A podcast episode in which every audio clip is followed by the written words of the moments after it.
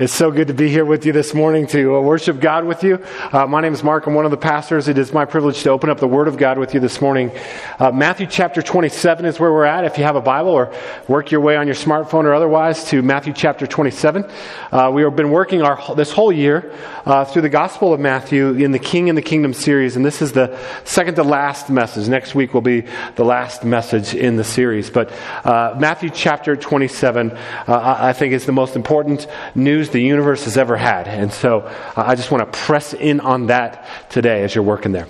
Um, in 2013, my family uh, and I moved from Okinawa, Japan, where we were ministering to uh, American military there, to uh, Czech Republic. And the reason we wanted to do that is because we wanted to be a part of a church planting uh, movement in uh, some of the least reached peoples on the planet. And when we would tell friends and family and supporters that, sometimes they'd look at us funny, like, well, "What do you mean least reached? Like you're going to Europe? Like it, it, didn't the gospel come from Europe to America and all these things?" And I said, "Well." That, that's debatable in, in, terms of history. There's some certain Christian uh, um, cultural baggage from the past, but they, would say stuff like, "Well, I've been to Prague. That's, if you've ever been to the Czech Republic, that's the only place you've been to." Uh, but I didn't live there. Uh, but they've been like, "I've seen that. It's beautiful. I've, I've been to the cathedral. Like, why are you going there to plant churches?" And uh, what we explained to them, uh, honestly, if you were just to do a survey, and many surveys have been done, uh, if, to ask Czechs what they believe, they, they are usually ranked number one, two, or three as, as the most atheist people in the world um, behind maybe uh, Sweden and uh, Japan, and those three kind of move around in, in that that way. And so um, they're like, "Well, that's interesting." And, and, as we moved there, we found something else interesting. Uh, on the one hand, Jesus was everywhere and nowhere at the same time. What I mean by that is there were there are beautiful cathedrals in every town. There, there there's at the center of the, every square there's a, a, a, Jesus on the cross, a crucifix. In fact, you could just be walking down random streets and, and see, look up and see Jesus on the cross. And so, on the one hand, like it was there, but when you begin to talk to the people, uh, I, I, really realized for the first time just kind of the, the spiritual blindness that can be in a whole people group. I, remember teaching a, an English class, and, and they were pretty good at English, so it wasn't a matter of language, but as I got to the point of just explaining grace, that was a totally foreign concept that they could not wrap their minds around. And when I began to ask them, well, what about Jesus on the cross? Like, he's all over the place here. And they're like, oh, yeah, whatever. We don't, we, that's from our past. They would think of Jesus kind of like we might think of uh, the ancient Greek or Roman gods and goddesses. Like, yeah, at one time, some foolish people worship those things. They're idiots. there's no way that we would do that today. And if you if you're if you're saying that that guy that's all over the cross uh, uh in our country has anything to do with my life today, you're a fool. But really, that reaction, the, the, foolishness of the cross, is not a unique reaction to, among Czech people, Czech people. This has been for 2,000 years. In fact, the Apostle Paul, writing to the Corinthian church, who uh, they, they, they struggled with this idea of how do we maintain our, well, for, for lack of a better term, how, how do we be cool in the culture and still follow Jesus? How can we be cool? And so Paul just came out and said this Hey, the cross of Christ, the death, burial, and resurrection of Christ is foolishness to the Gentiles and a stumbling block to the Jews.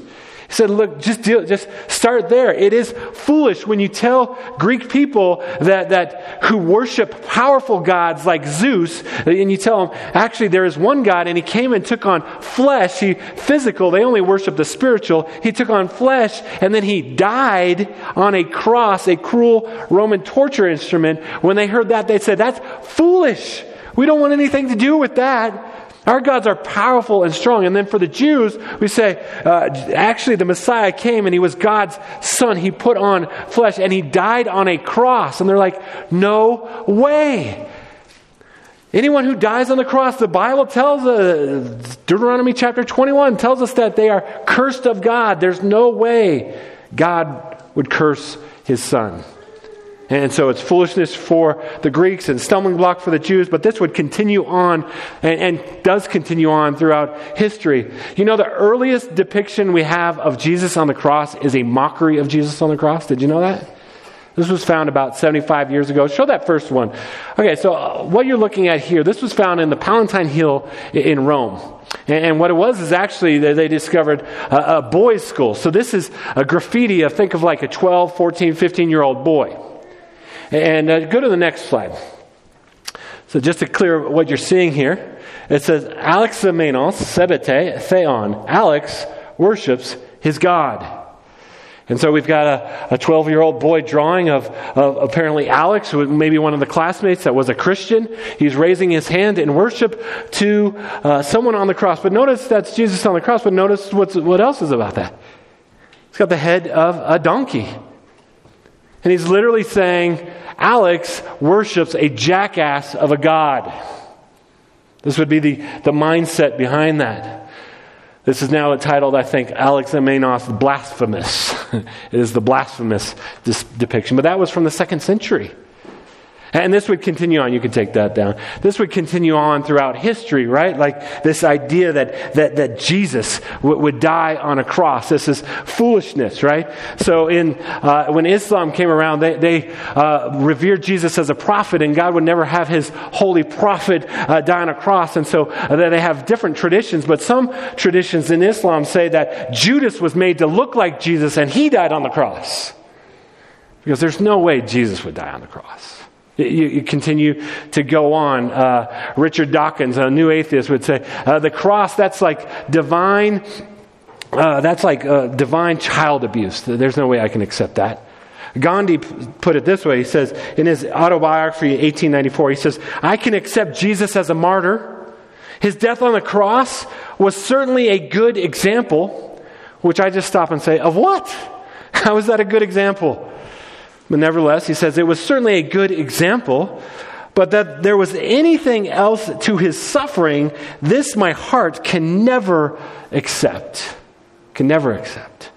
Again, this would continue just that the, the, cross is an offense, the Bible will say.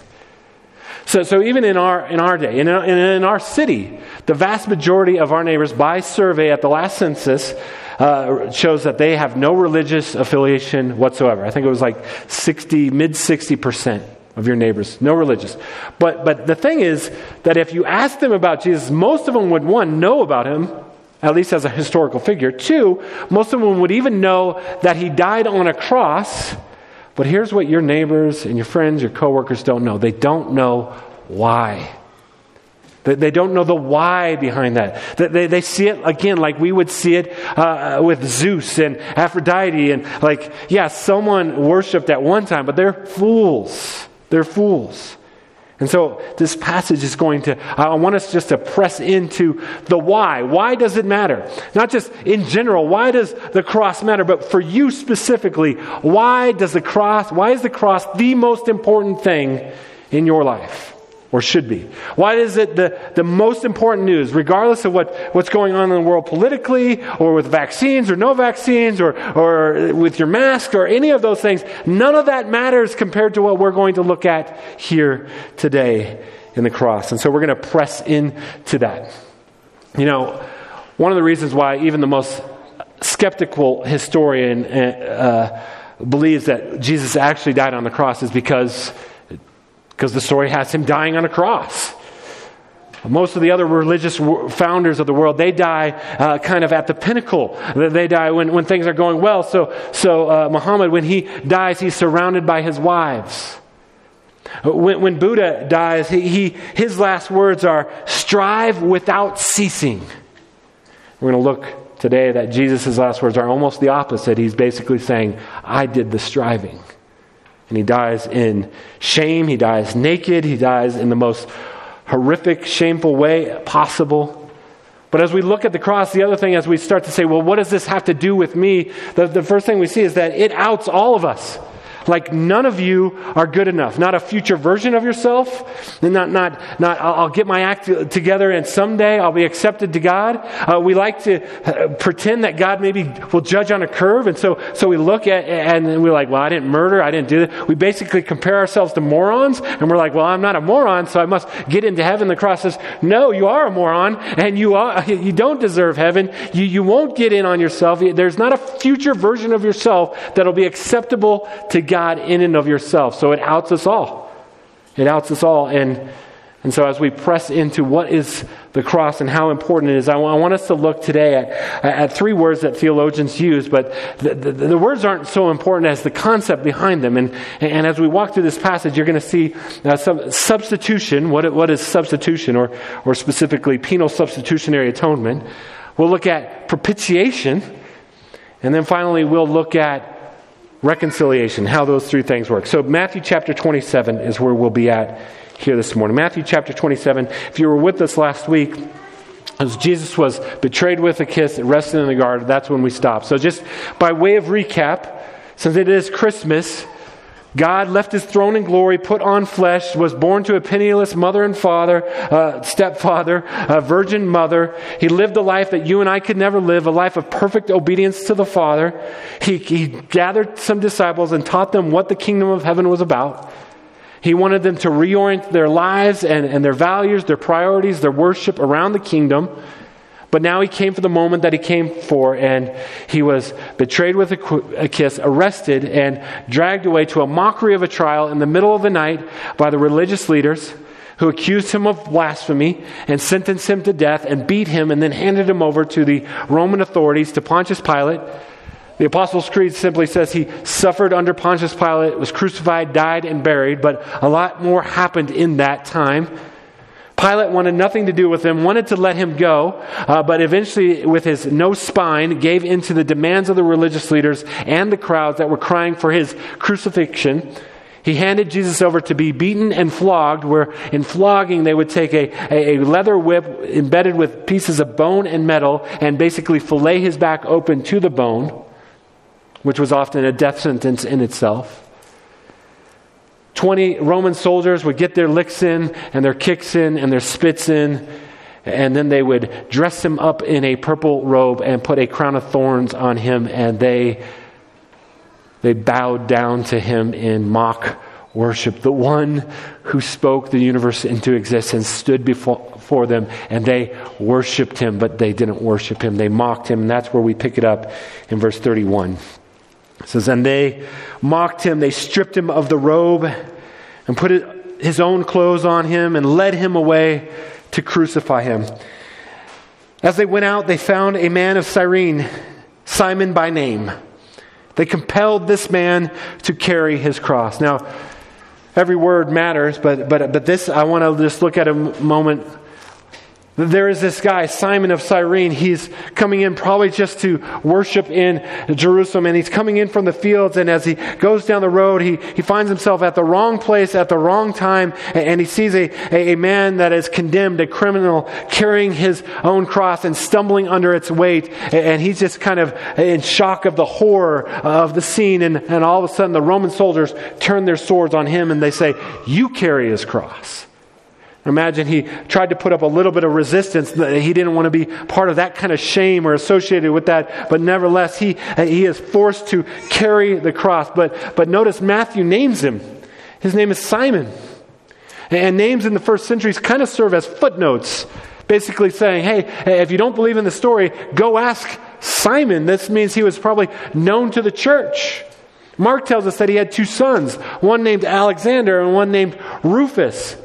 Well, we get to the book of Rome, the book of Romans, Paul writes to the church at Rome and he says, Greet Rufus, chosen in the Lord, and his mother, who is a mother to me. What, what, what, I think has happened is that, that Simon isn't in the wrong place at the right time. In the providence and sovereignty of God, something transforms him in this moment.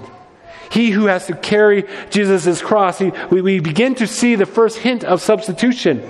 I believe at some point along the line, whether he carries the cross and he watches Jesus go up on that cross, or maybe 50 days later at Pentecost when Peter stands up and connects the dots of what that cross meant, something happened in Simon's heart and his family's life, and everything was transformed in that moment.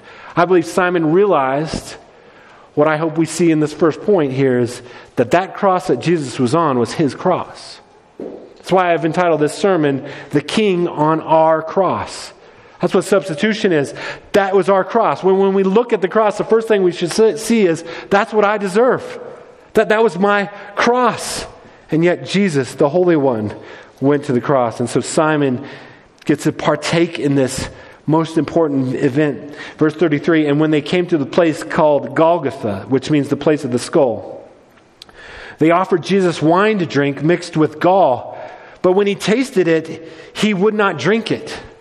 Again, just as another act of mockery or cruelty, or maybe, maybe a, a, hint of mercy. We're not, we're not told, but, but as Jesus, beaten and weary and losing blood, dehydrated and hungry, they offer him a, a, a refreshment. And when he tastes it, it's not refreshing at all. It's bitter. So rather than uh, quench his thirst, it actually makes him more thirsty. And he says, I don't want anything to do with that. But more than that, it says it's mixed with gall.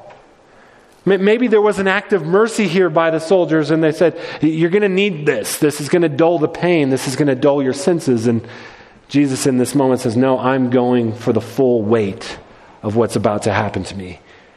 When he goes to the cross for you and for me, he did not dull his senses, he took it all. And so he rejects the gall and the wine.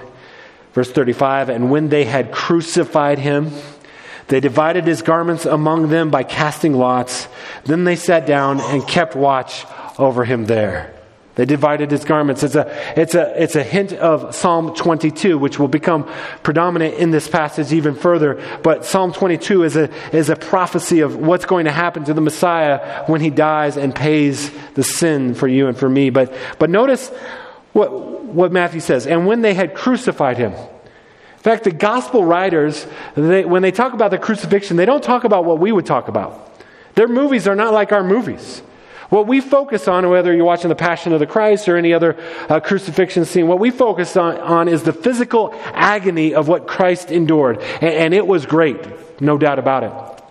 I mean, they all knew uh, as a first century Roman citizen, they had seen with their eyes and heard with their ears and smelled with their nose the horrors of the cross. And so maybe the gospel writers and the rest of the New Testament don't feel the need to elaborate because everyone was very well aware of what was going on there. But, but the gospel writers focus on something else, something much more important. They focus on, they don't want us to withdraw in horror of, the, of what Jesus went through physically, but withdraw in horror of the sin that you committed to put him there in the first place.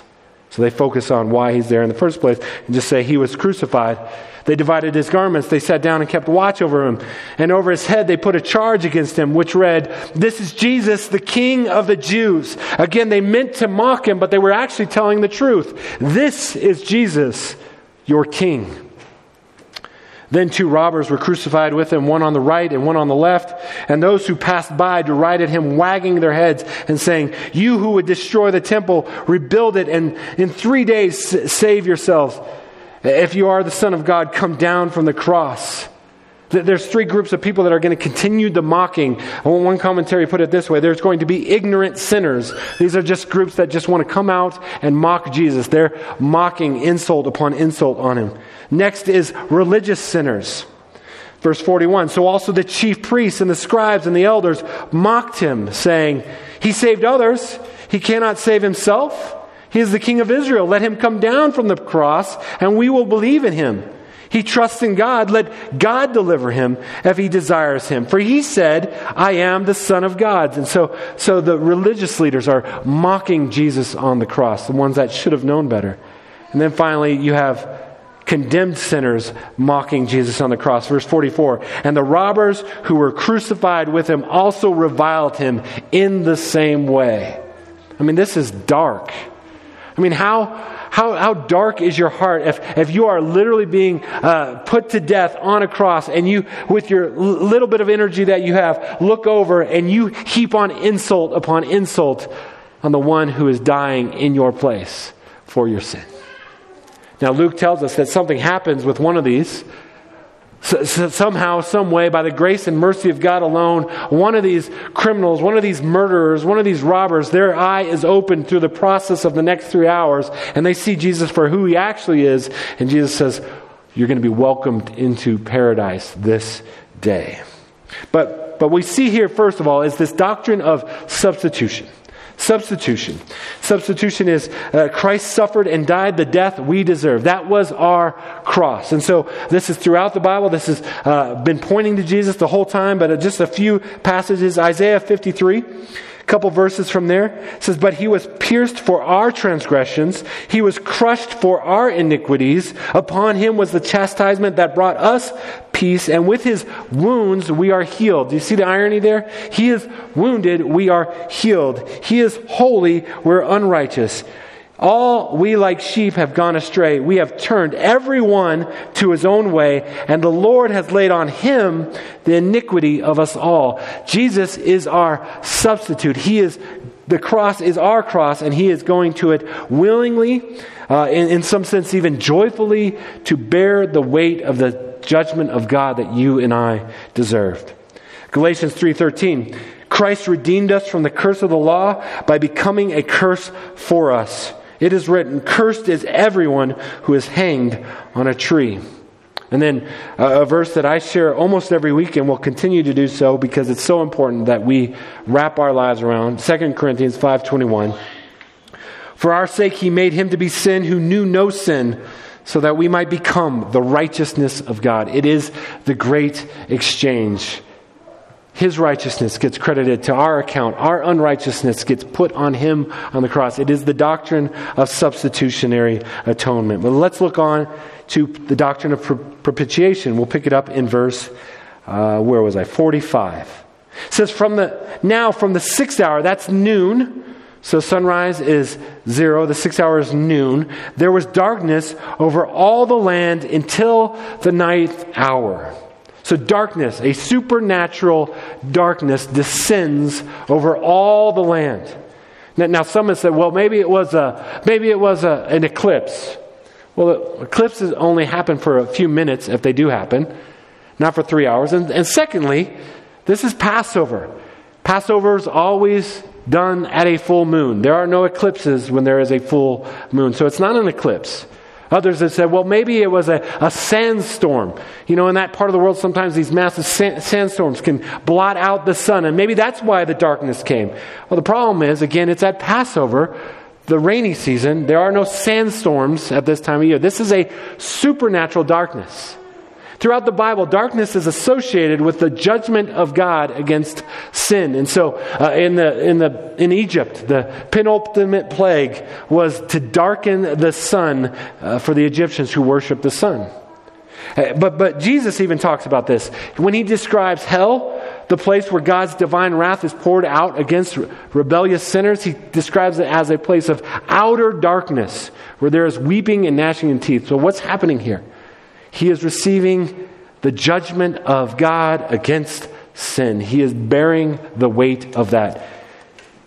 Amos prophesies this. Listen to the exact words Amos says. Amos 8 9, on the, the day of judgment, he says this. And on that day, declares the Lord, I will make the sun go down at noon and darken the earth in broad daylight. That is happening now. Jesus is bearing the wrath of God of sinful men against God. One commentary wrote this this week. I wrote it down. It says, We who are finite and sinners do not understand and cannot even begin to understand how evil appears to a holy God. We, we think far too little of, our, of evil. But Jesus did not. And so for three hours, in a mystery that we will never really understand, I don't think we'll even understand it in eternity because we'll still be finite. We'll understand it better and we'll praise him for it, but we will never understand what Jesus was going through spiritually in this moment. But the Bible tells us he was the propitiation for our sin. He, Christ paid our sin. This is Christ paying the debt of your sin and mine. Every thoughtless word, every thought that you've had, every action that you've rebelled against God and sin, Jesus is now paying that price. The entire sacrificial system has been pointing to this moment. None more so than in the Old Testament, Leviticus 16, the Day of Atonement, Yom Kippur.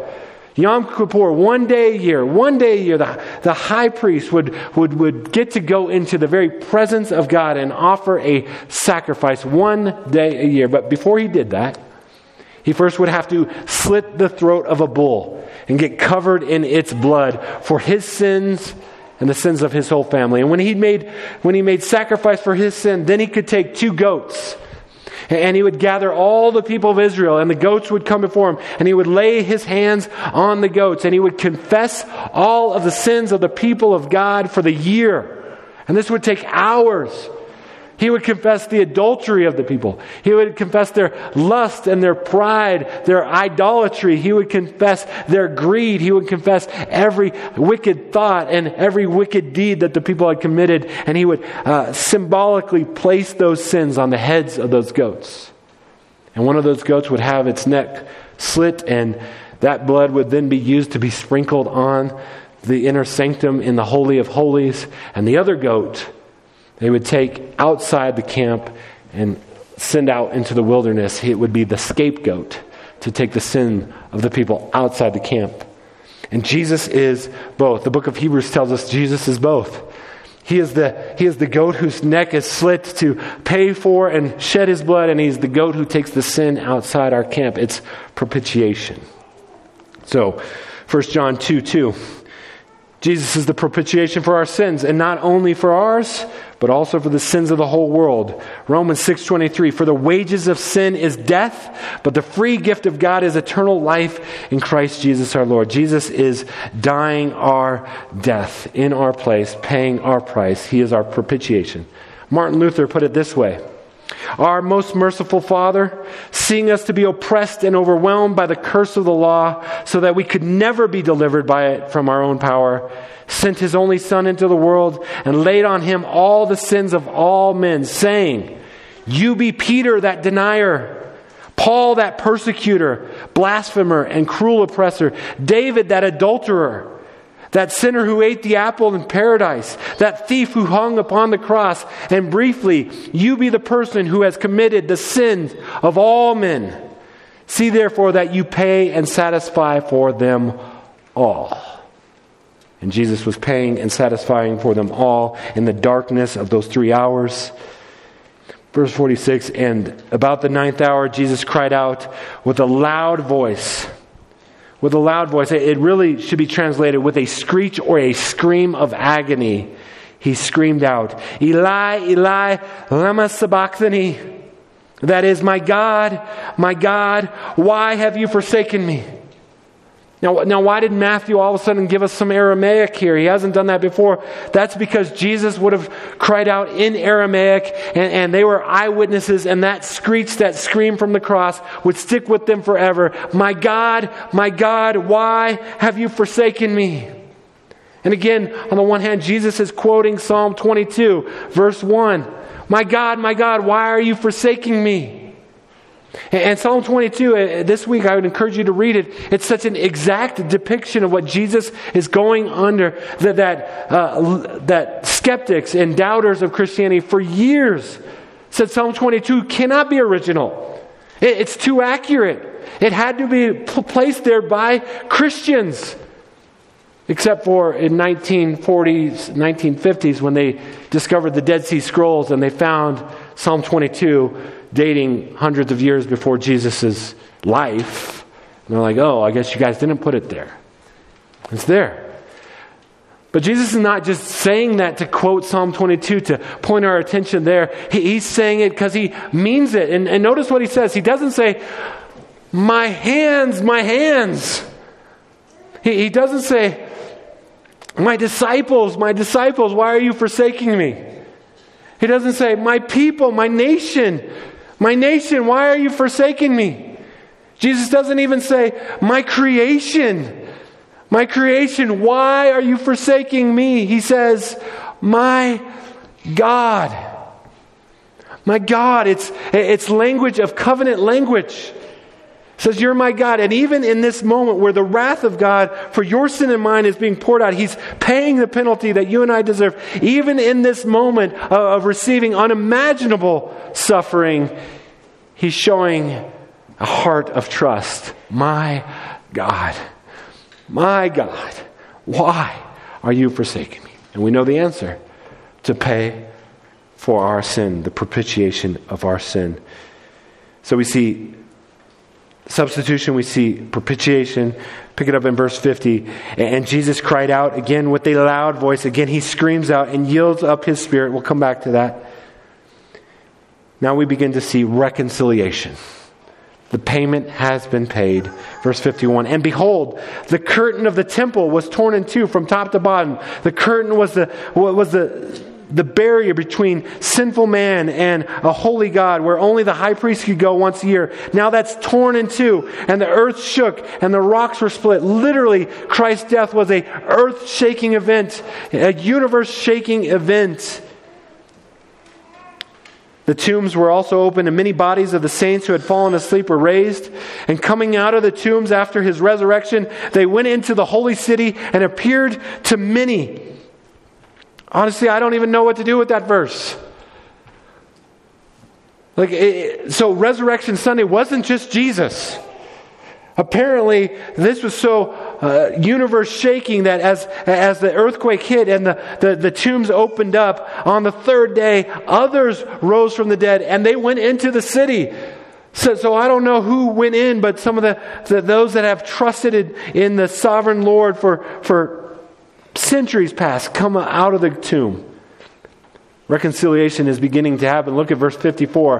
When the centurion, and those who were with him. Now keep in mind who this centurion is and who's with them. They're part of the Romans. He just had a hand in the murder and the torture of Jesus. When, when they see what happens, keeping watch over Jesus, saw the earthquake and, and what took place, they were filled with awe. Could also be translated, they were filled with terror and fear of God and said, Truly, this was the Son of God.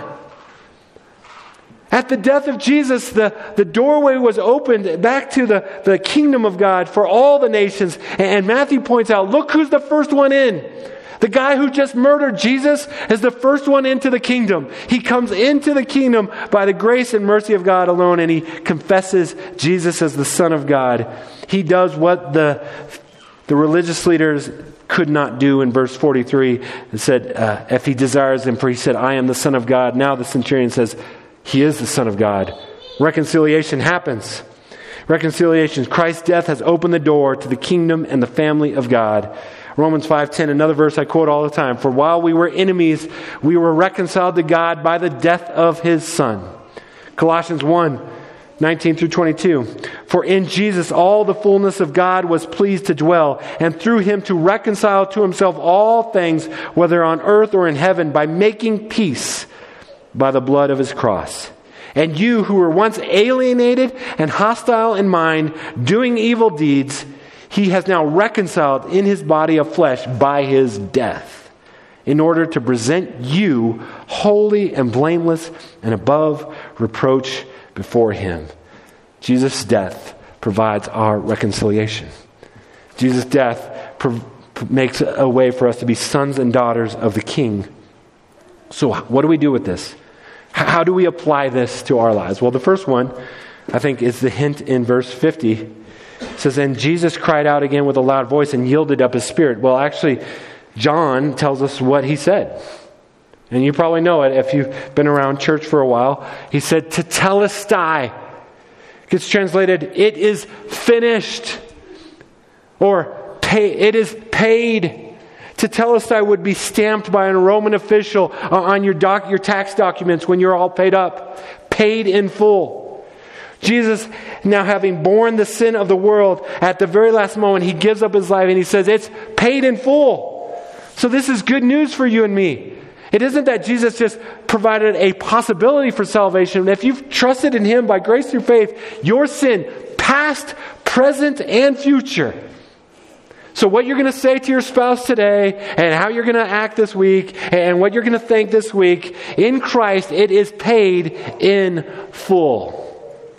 So, you can rest in that. That's, that's the first thing we do if you're a follower of Christ. Secondly, if you're not, this is an invitation. This is the most important invitation you've ever had to trust in Christ. That I believe, as foolish as it may sound, that his death on the cross purchased my freedom forever and ever. I don't have to earn it.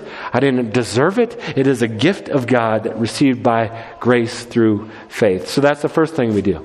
The second thing is as we ponder the cross, you, you realize this. On this side of eternity, we all suffer. And sometimes our suffering seems as meaningless as maybe the disciples felt about Jesus' suffering on the cross. The cross doesn't tell us why you suffer, doesn't give you full meaning, but it tells you why, it tells you what it's not. Because of the cross, you know that you aren't suffering because, because God uh, doesn't love you. The cross proves that God loves you. Because of the cross, it tells you that uh, you haven't been abandoned by God. Jesus was abandoned by the Father so that you could never be abandoned. The cross tells us that God has a good plan for our lives, and even in our suffering, He has a plan. And so it gives us something to do for our suffering. But the other thing that the cross does is it, it gives us it gives us purpose and meaning in life. It is the most important purpose. So as a church, what should we do with this? Again, our neighbors, our friends, most of them know what behind the cross. They don't know the why. We are stewards of the why.